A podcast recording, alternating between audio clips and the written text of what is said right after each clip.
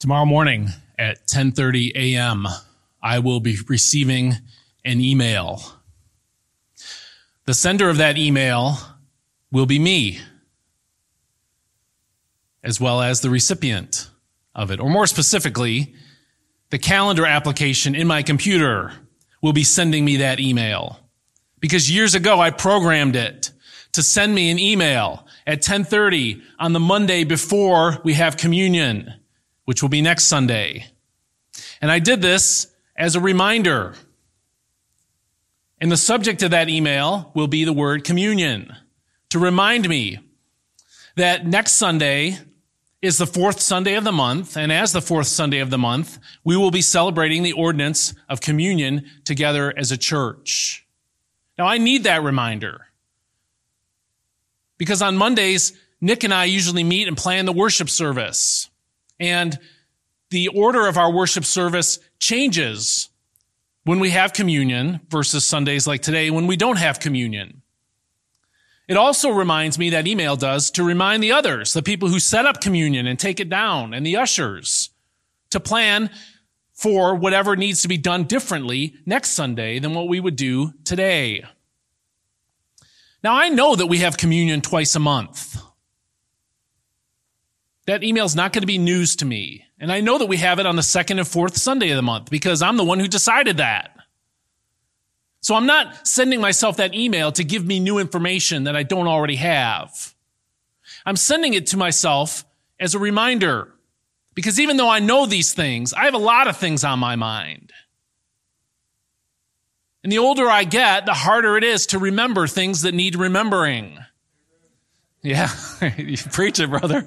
So, so I've developed triggers in my life to try to remind me of things that need reminding so that I don't forget them.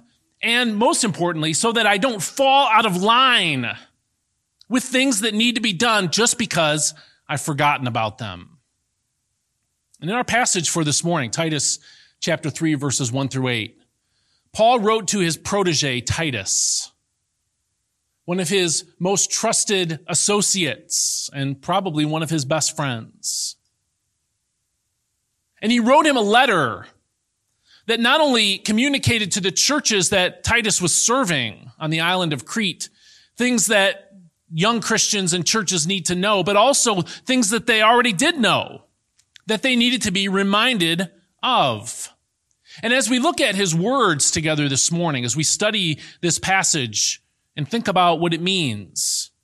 We're going to see some things that are reminders to us. There's probably not a bit of news whatsoever in the passage that we're going to see.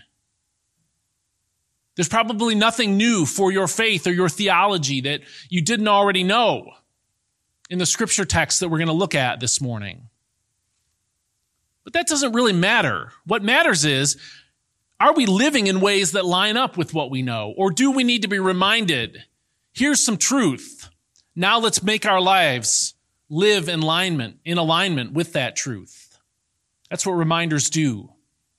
Reminders help us to order our actions in accordance with what we know. And that's the point of this message and this passage for this morning. And so as we begin to look at the passage of scripture, we begin by learning that God's word reminds us to be good to non-Christians. God's word reminds us to be good to non-Christians. And the word good here is meant in the broadest possible sense. It means good in the sense of being righteous in the way that we treat other people, but it also means being good in the sense of being beneficial to them. The ways in which we as Christians operate in this world and treat other Christian, other non-Christians, other people who aren't followers of Christ should be characterized as good. God should look at it and say it is good, and the world around us should see the goodness in it as well. Please look with me again at Titus chapter 3, and let's read verses 1 and 2 together. Where the scripture says, remind, the people to be subject to rulers and authorities, to be obedient, to be ready to do whatever is good, to slander no one, to be peaceable and considerate, and always to be gentle toward everyone. Now, the context of this passage, although the command is a broad one in these verses, and therefore, of course, would apply to believers as well as unbelievers. In context, Paul really has the idea of unbelievers most in his mind. He's concerned that these churches in Crete learn and actually remember that faith in Christ should change the way we treat other people who are not Christians. And the way that it changes the ways in which we treat non-Christians ought to be good. And so these verses remind us and they command us to be good to non-Christians. But they do so in a couple of very specific ways. In verse 1, Paul tells us that one of the ways we should be good to non-Christians is to be good to authorities in government. One of the ways we reflect the power of God in our lives is to be good in the way that we react to and respond to and interact with people who are authorities in government. Look again at chapter 3, verse 1, where the scripture says, Remind the people to be subject to rulers and authorities, to be obedient, to be ready to do whatever is good. When Paul thinks about what it looks like for Christians to live in a society filled with non-Christians and governed from above by people who are non-Christians. His words to us are to recognize that the people in authority over us in government are in authority over us. They have power over us by virtue of the offices that they hold and the government that they work in and under. And it's really helpful to remind ourselves that Paul lived in a much more oppressive government than the one that we live in. The government that Paul is describing in this verse is the one that had put him on trial over and over again, simply for preaching the gospel message. And the government that Paul had in mind when he wrote these words was a government that would put him to death at a later point in his life. And so Paul wants us to understand that even though the government may not be Christian and probably isn't Christian, it's filled with non-Christians who have non-Christian ideologies and non-Christian approaches to dealing with the people under them. None of that really matters in the sight of God. And they'll be held to account when they stand before God. What matters is not what they do. What matters is what we do. That if we're going to be good to the non-believers around us. It needs to start with our relationship to a government led by and filled with rulers who are non-Christians themselves. It really doesn't matter which political party, to bring this to our context, it really doesn't matter which political party controls the offices of government regardless of who controls the offices of government. I think the U.S. government is too powerful. I think the state government that we have is too powerful. All right. These are, I'm telling you my personal beliefs as an American citizen. It doesn't matter who controls it, which party. I think it's too powerful. But as a Christian, what I think about the government doesn't matter. It may matter in the way that I vote. And it may matter in the way that I exercise the privileges and rights that I have as a citizen. And we should exercise those privileges and rights as citizens. I'm not saying we shouldn't. But I am saying this. When we have done everything in our power to try to influence the government in a way that we think it ought to go, regardless of whether we get our way or not, regardless of whether we think the government is doing good or not, regardless of whether we think it's too powerful or not powerful enough. As Christians, God's command to us is explicitly clear. It's to be subject to rulers and authorities. And that, that phrase, be subject, speaks to our attitude as Christians. It really could be translated to subject yourself. It's a voluntary submission to the authorities over us. And that voluntary submission needs to translate itself into actions. Look at verse 1 again. It says, Remind the people to be subject. There's the attitude to rulers and authorities. And then it says this to be obedient. Not only to have an attitude of submission, but also to have actions that are obedient with the laws that are passed, with the ways that they are enforced. And there's even more going on here because Paul says to be ready to do whatever is good.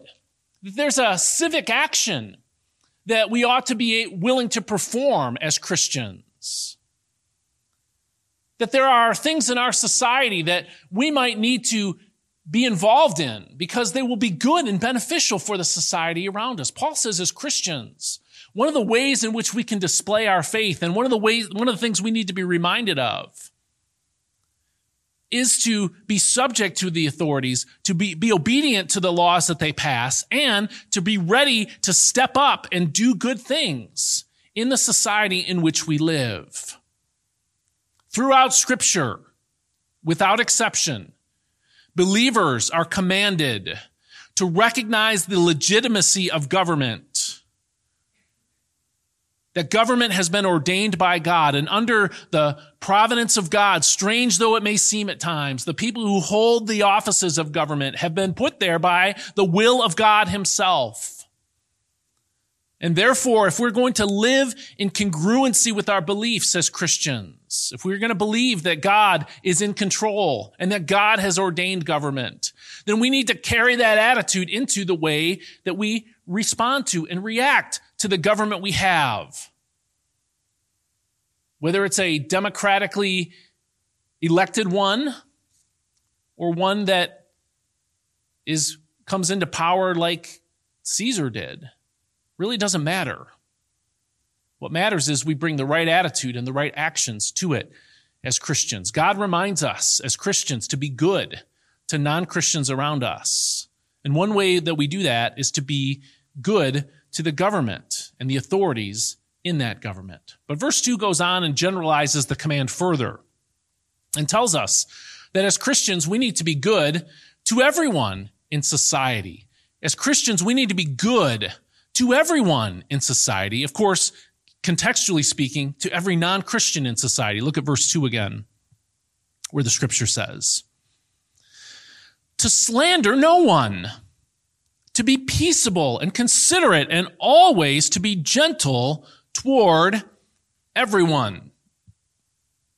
These verses tell us that not only should we be good citizens in terms of our relationship with the government, but that every non-Christian that we come into contact with ought to be treated in a certain appropriate, kind, and good way when they come into contact with us. And it starts with your words.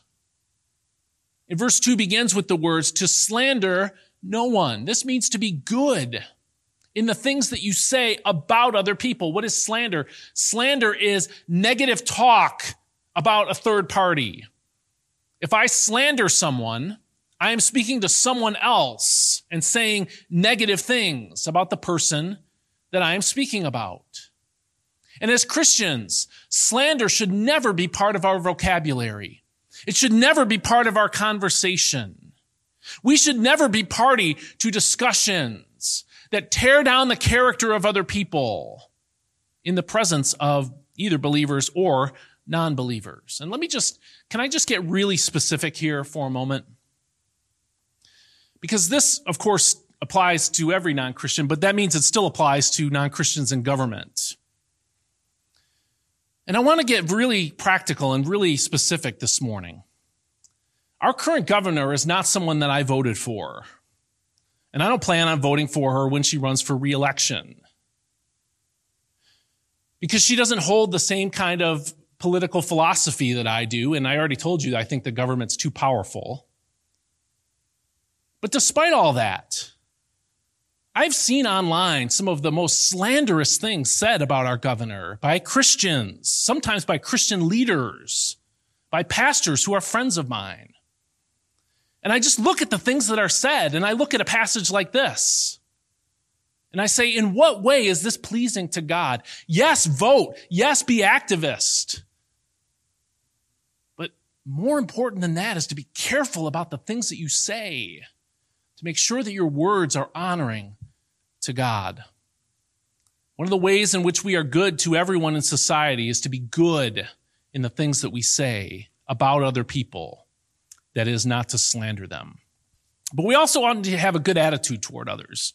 And the verse 2 again speaks to our attitude when it says, to slander no one, to be peaceable and considerate. To be peaceable and considerate. The word peaceable means someone you can make peace with. Someone who wants to make peace. Not someone who's trying to stir up contention and trying to stir up strife and cause arguments, but rather someone who is seeking a peaceful solution in every situation as much as possible. Now, look, it's not always possible to make peace, and we should never sacrifice principle on the altar of peace. But the truth of the matter is, most of the situations that we encounter in life with Christians and non-Christians could be solved in a peaceable way if we would back down from our pride.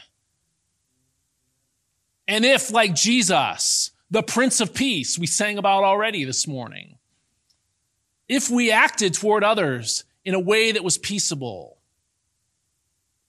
So many problems and contentions in society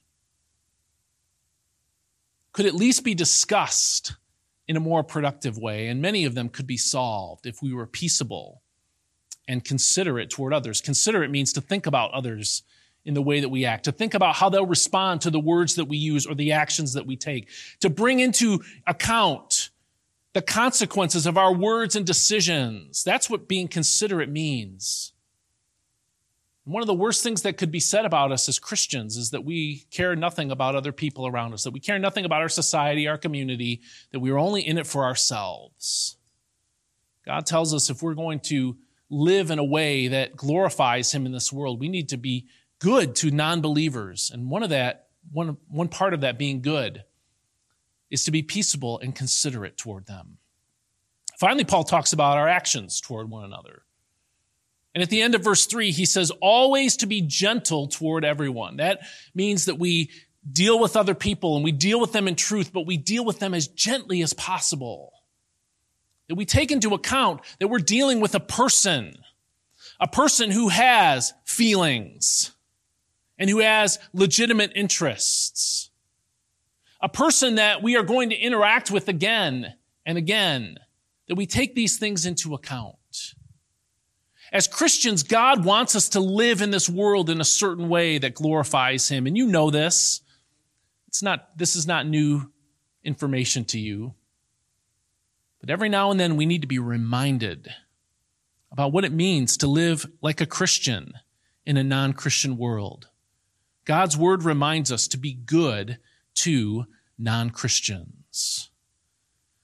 But as we move forward into verse 3 and really the heart of this passage, Paul begins to lay out for us the basis on which we treat others well. The way or the reason why we should be good toward people around us who are non believers. And so as we move into verses 3 through 7, we're going to see next that the good that God wants us to do for non-Christians is based on what God has done for us. Or to put it in another way, we should be good to non-Christians because of God's goodness to us. We should be good to non-Christians because of God's goodness to us. And in telling us to be kind, to be good, to be peaceable, and all these things that he talks about in verses one and two, Paul goes immediately to who we were before we found Christ. And what he reminds us of, uh, of, first of all, is this. We were good for nothing once.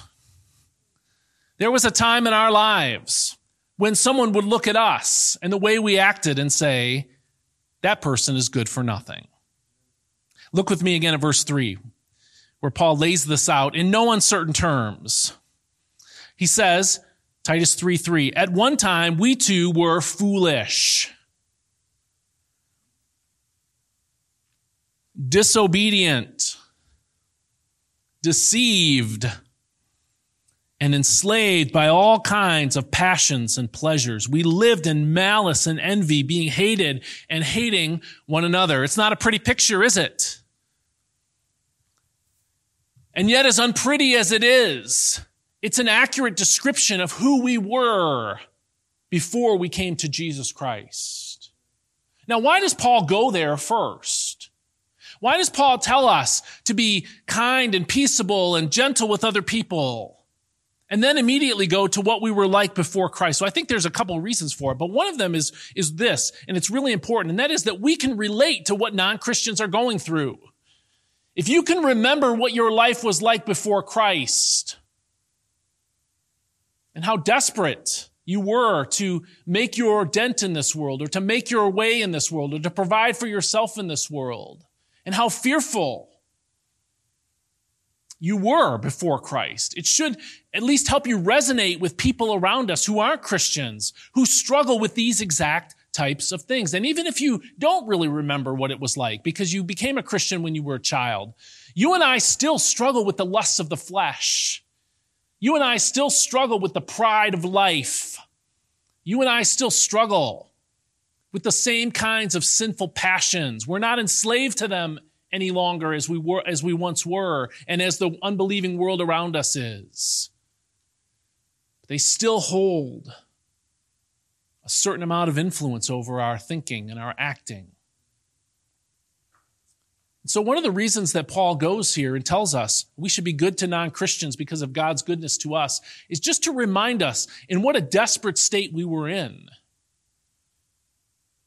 and how much of our lives were tainted with, if not completely characterized, by evil motives and evil actions toward other people. While we should never excuse the sins of non believers, God is going to judge them for it, after all. We should never excuse the sins of non believers. The part of us that is human ought to be able to relate to the motives that cause them to sin. And if nothing else, that ought to help us to be gentle in the way that we respond and the way that we interact with them. As we look at verse 3 and as we break it down a little further, Paul begins to tell us that our character was good for nothing. He says we were good for nothing at one point in our lives, and he tells us that our, our, our very character, who we were as persons, was good for nothing. Verse 3 says, At one time we were foolish. We were fools in the way that we thought. That is, we lacked skill in basic life ideas and especially in the spiritual realm. But he also says we were disobedient. That is, we looked to try to skirt the rules.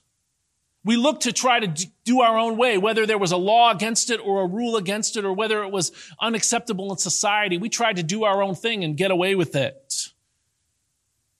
He says, going on in verse 3, that we were deceived. That is, we believed the lies of the devil. We believed that asserting our pride would make for a better life for us. That going our own way and doing our own things was the best way to live. And he says we were enslaved by all kinds of passions.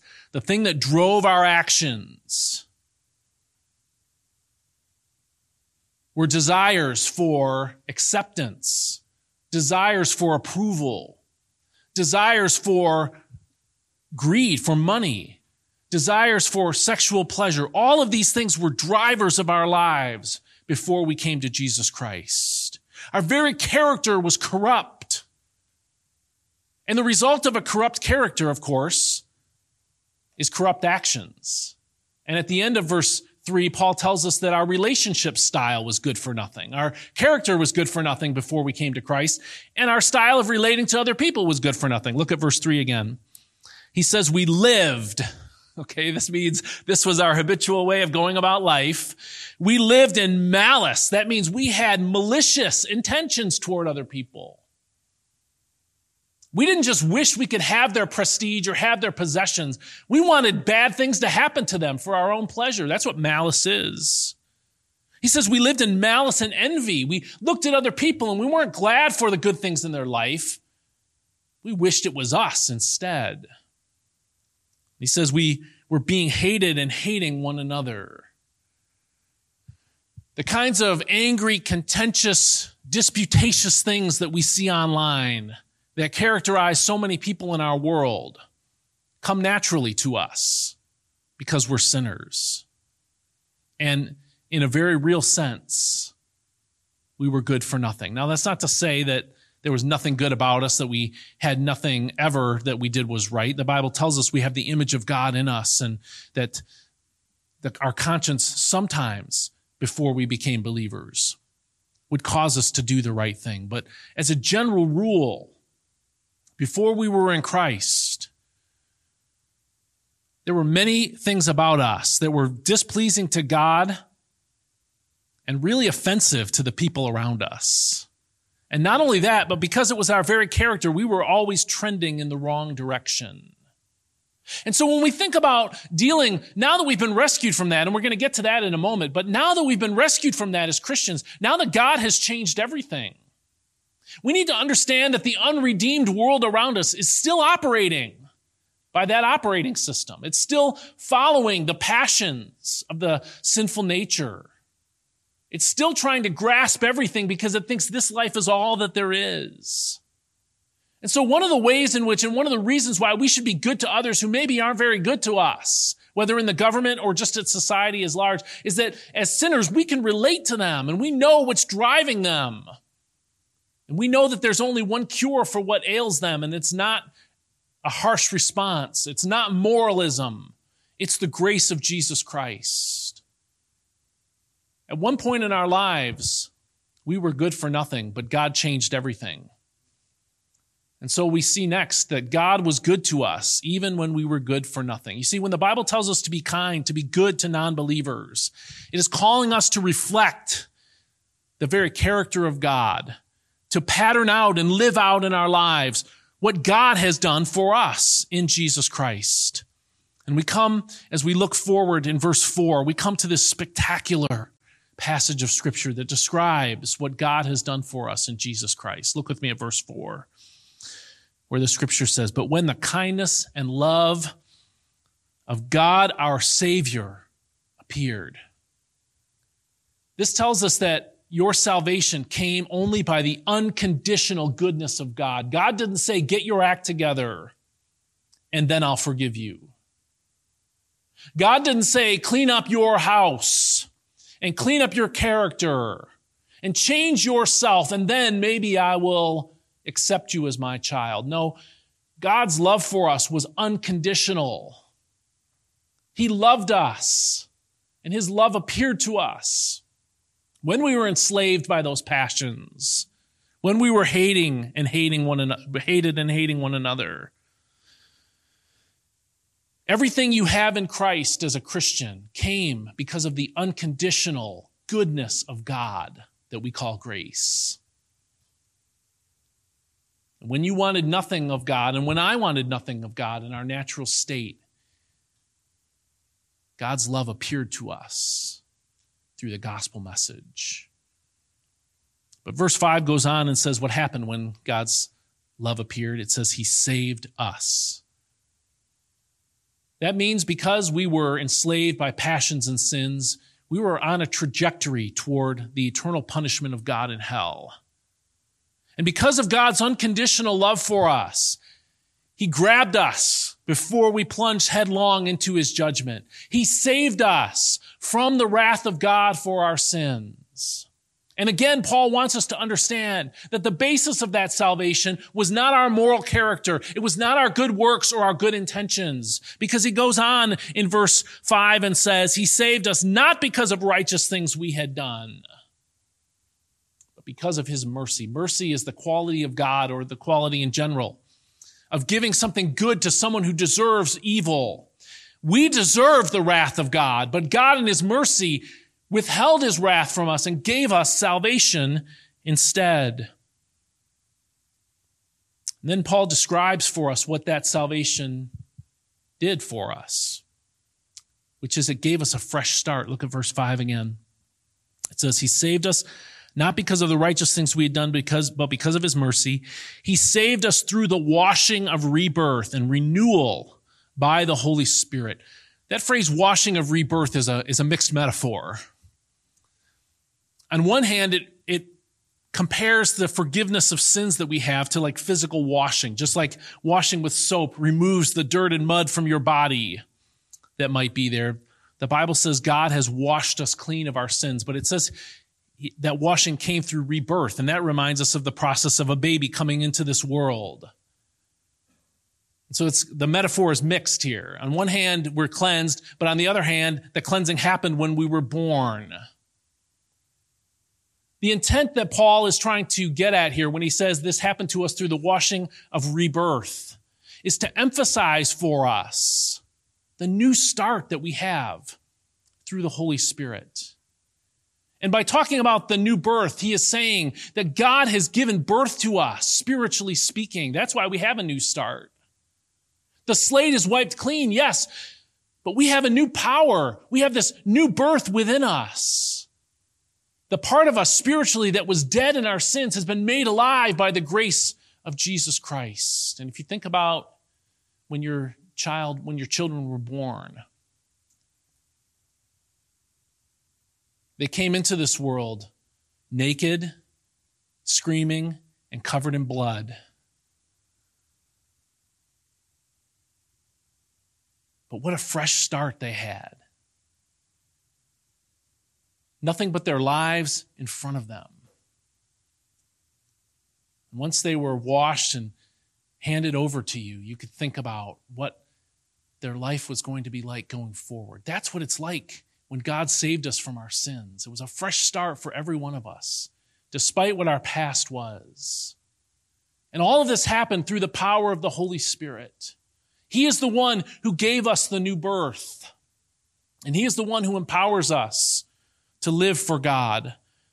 And so at the end, when it says this happened through the washing of rebirth and renewal by the Holy Spirit, the renewal talks about the new life that we have going forward. And so it was the power of the Spirit that did this for us. But verse 6 tells us that it came through this salvation, through the, through the sacrifice of Christ for us on the cross. Verse 6 says, whom he poured out on us generously through Jesus Christ, our Savior. How did you get, get a new birth? How did you get a new start as a Christian? You got it through the atonement of Christ, through his death on the cross for you. His death took away the penalty for your sins that you deserved, and it gave you new standing with God. And so verse 6 uh, verse 7 goes on to say this, so having been justified, the word justified means declared innocent. That's what Jesus did for us. Because he died for our sins, when we put our faith in him, God says, I'm declaring you not guilty because Christ has paid the penalty for your sins. And if you're not here and you're not a Christian, if you're here or you're watching online and you're not a Christian this morning, this is the good news that we have for you. That while you are a sinner, and all of us are sinners, and guilty before a holy God,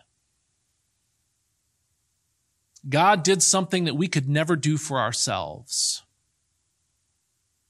In the person of Jesus, he died on the cross for our sins. So the Father could say, You are justified. You are not guilty in my presence. But God, the Holy Spirit, also gives us this new birth. It gives you a fresh start. Let me encourage you, if you're not a Christian, even if you're watching online or if you're here with us this morning, if you've never put your faith in Jesus Christ, this is what God is telling you. This is what the offer of the gospel is to you. That what you could never do for yourselves in terms of reformation or reform or revival, God will do for you if you put your faith and trust in Jesus Christ. Let me urge you to turn from your sin and receive the gift of salvation in Christ. But Paul goes on in verse 7 to tell us that our salvation gives us hope beyond this life. Look at verse 7 again, where the scripture says, So that having been justified by his grace, we might become heirs, having the hope of eternal life. Why is it that we can be gentle toward people who might not be too gentle to us? Why is it that we can be subject to a government that may not have our best interests at heart always? Why is it that we can be peacemakers in a war filled world? This is why. Because we have a hope beyond this life. You see, the people around us are the way they are. Not only because they have an unredeemed nature, but also because this is all they've got. And so they're grasping for all the power and all the control and all the uh, whatever, the, the wealth that they can get because this is it for them as far as they think. But you and I understand that this life is just a staging area for eternity. This is just an opportunity for us to meet God and serve God so that we can live with God in all of eternity. And one reason why, of the many reasons in this passage, why you and I should be good to non Christians around us is because God has been so good to us. And He promises so much good for us in the future that we don't need to grasp at everything that this life promises or offers to us. We need to live according to the hope of eternal life, which God has promised to those who love Him. And so, in the final verse of our text this morning, in verse 8, Paul sums this all up for us when he says this. This is a trustworthy saying. He says, You can live by this. Here's something you can build your life on because it's rock solid and completely permanent. This is a trustworthy saying, and I want you to stress these things so that those who have trusted in God may be careful to devote themselves to doing what is good. This is excellent and profitable for everyone. When you and I live right in this world, when we treat non-believers like God treated us, when we're merciful and kind to them, no matter what, everybody benefits from it. And so the final idea for this message in verse 8 is this. Remember to be good because of God's goodness, for the good of everyone who knows you. That's the big idea for this message as well. That because God has been so good to us, we should be good to others. And as a result, every one of us will benefit from it. Look at the last phrase of verse 8. These things are excellent and profitable for everyone.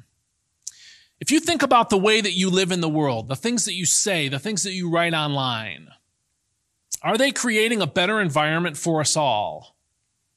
Because they are good in the sight of God and they are good to the people around us?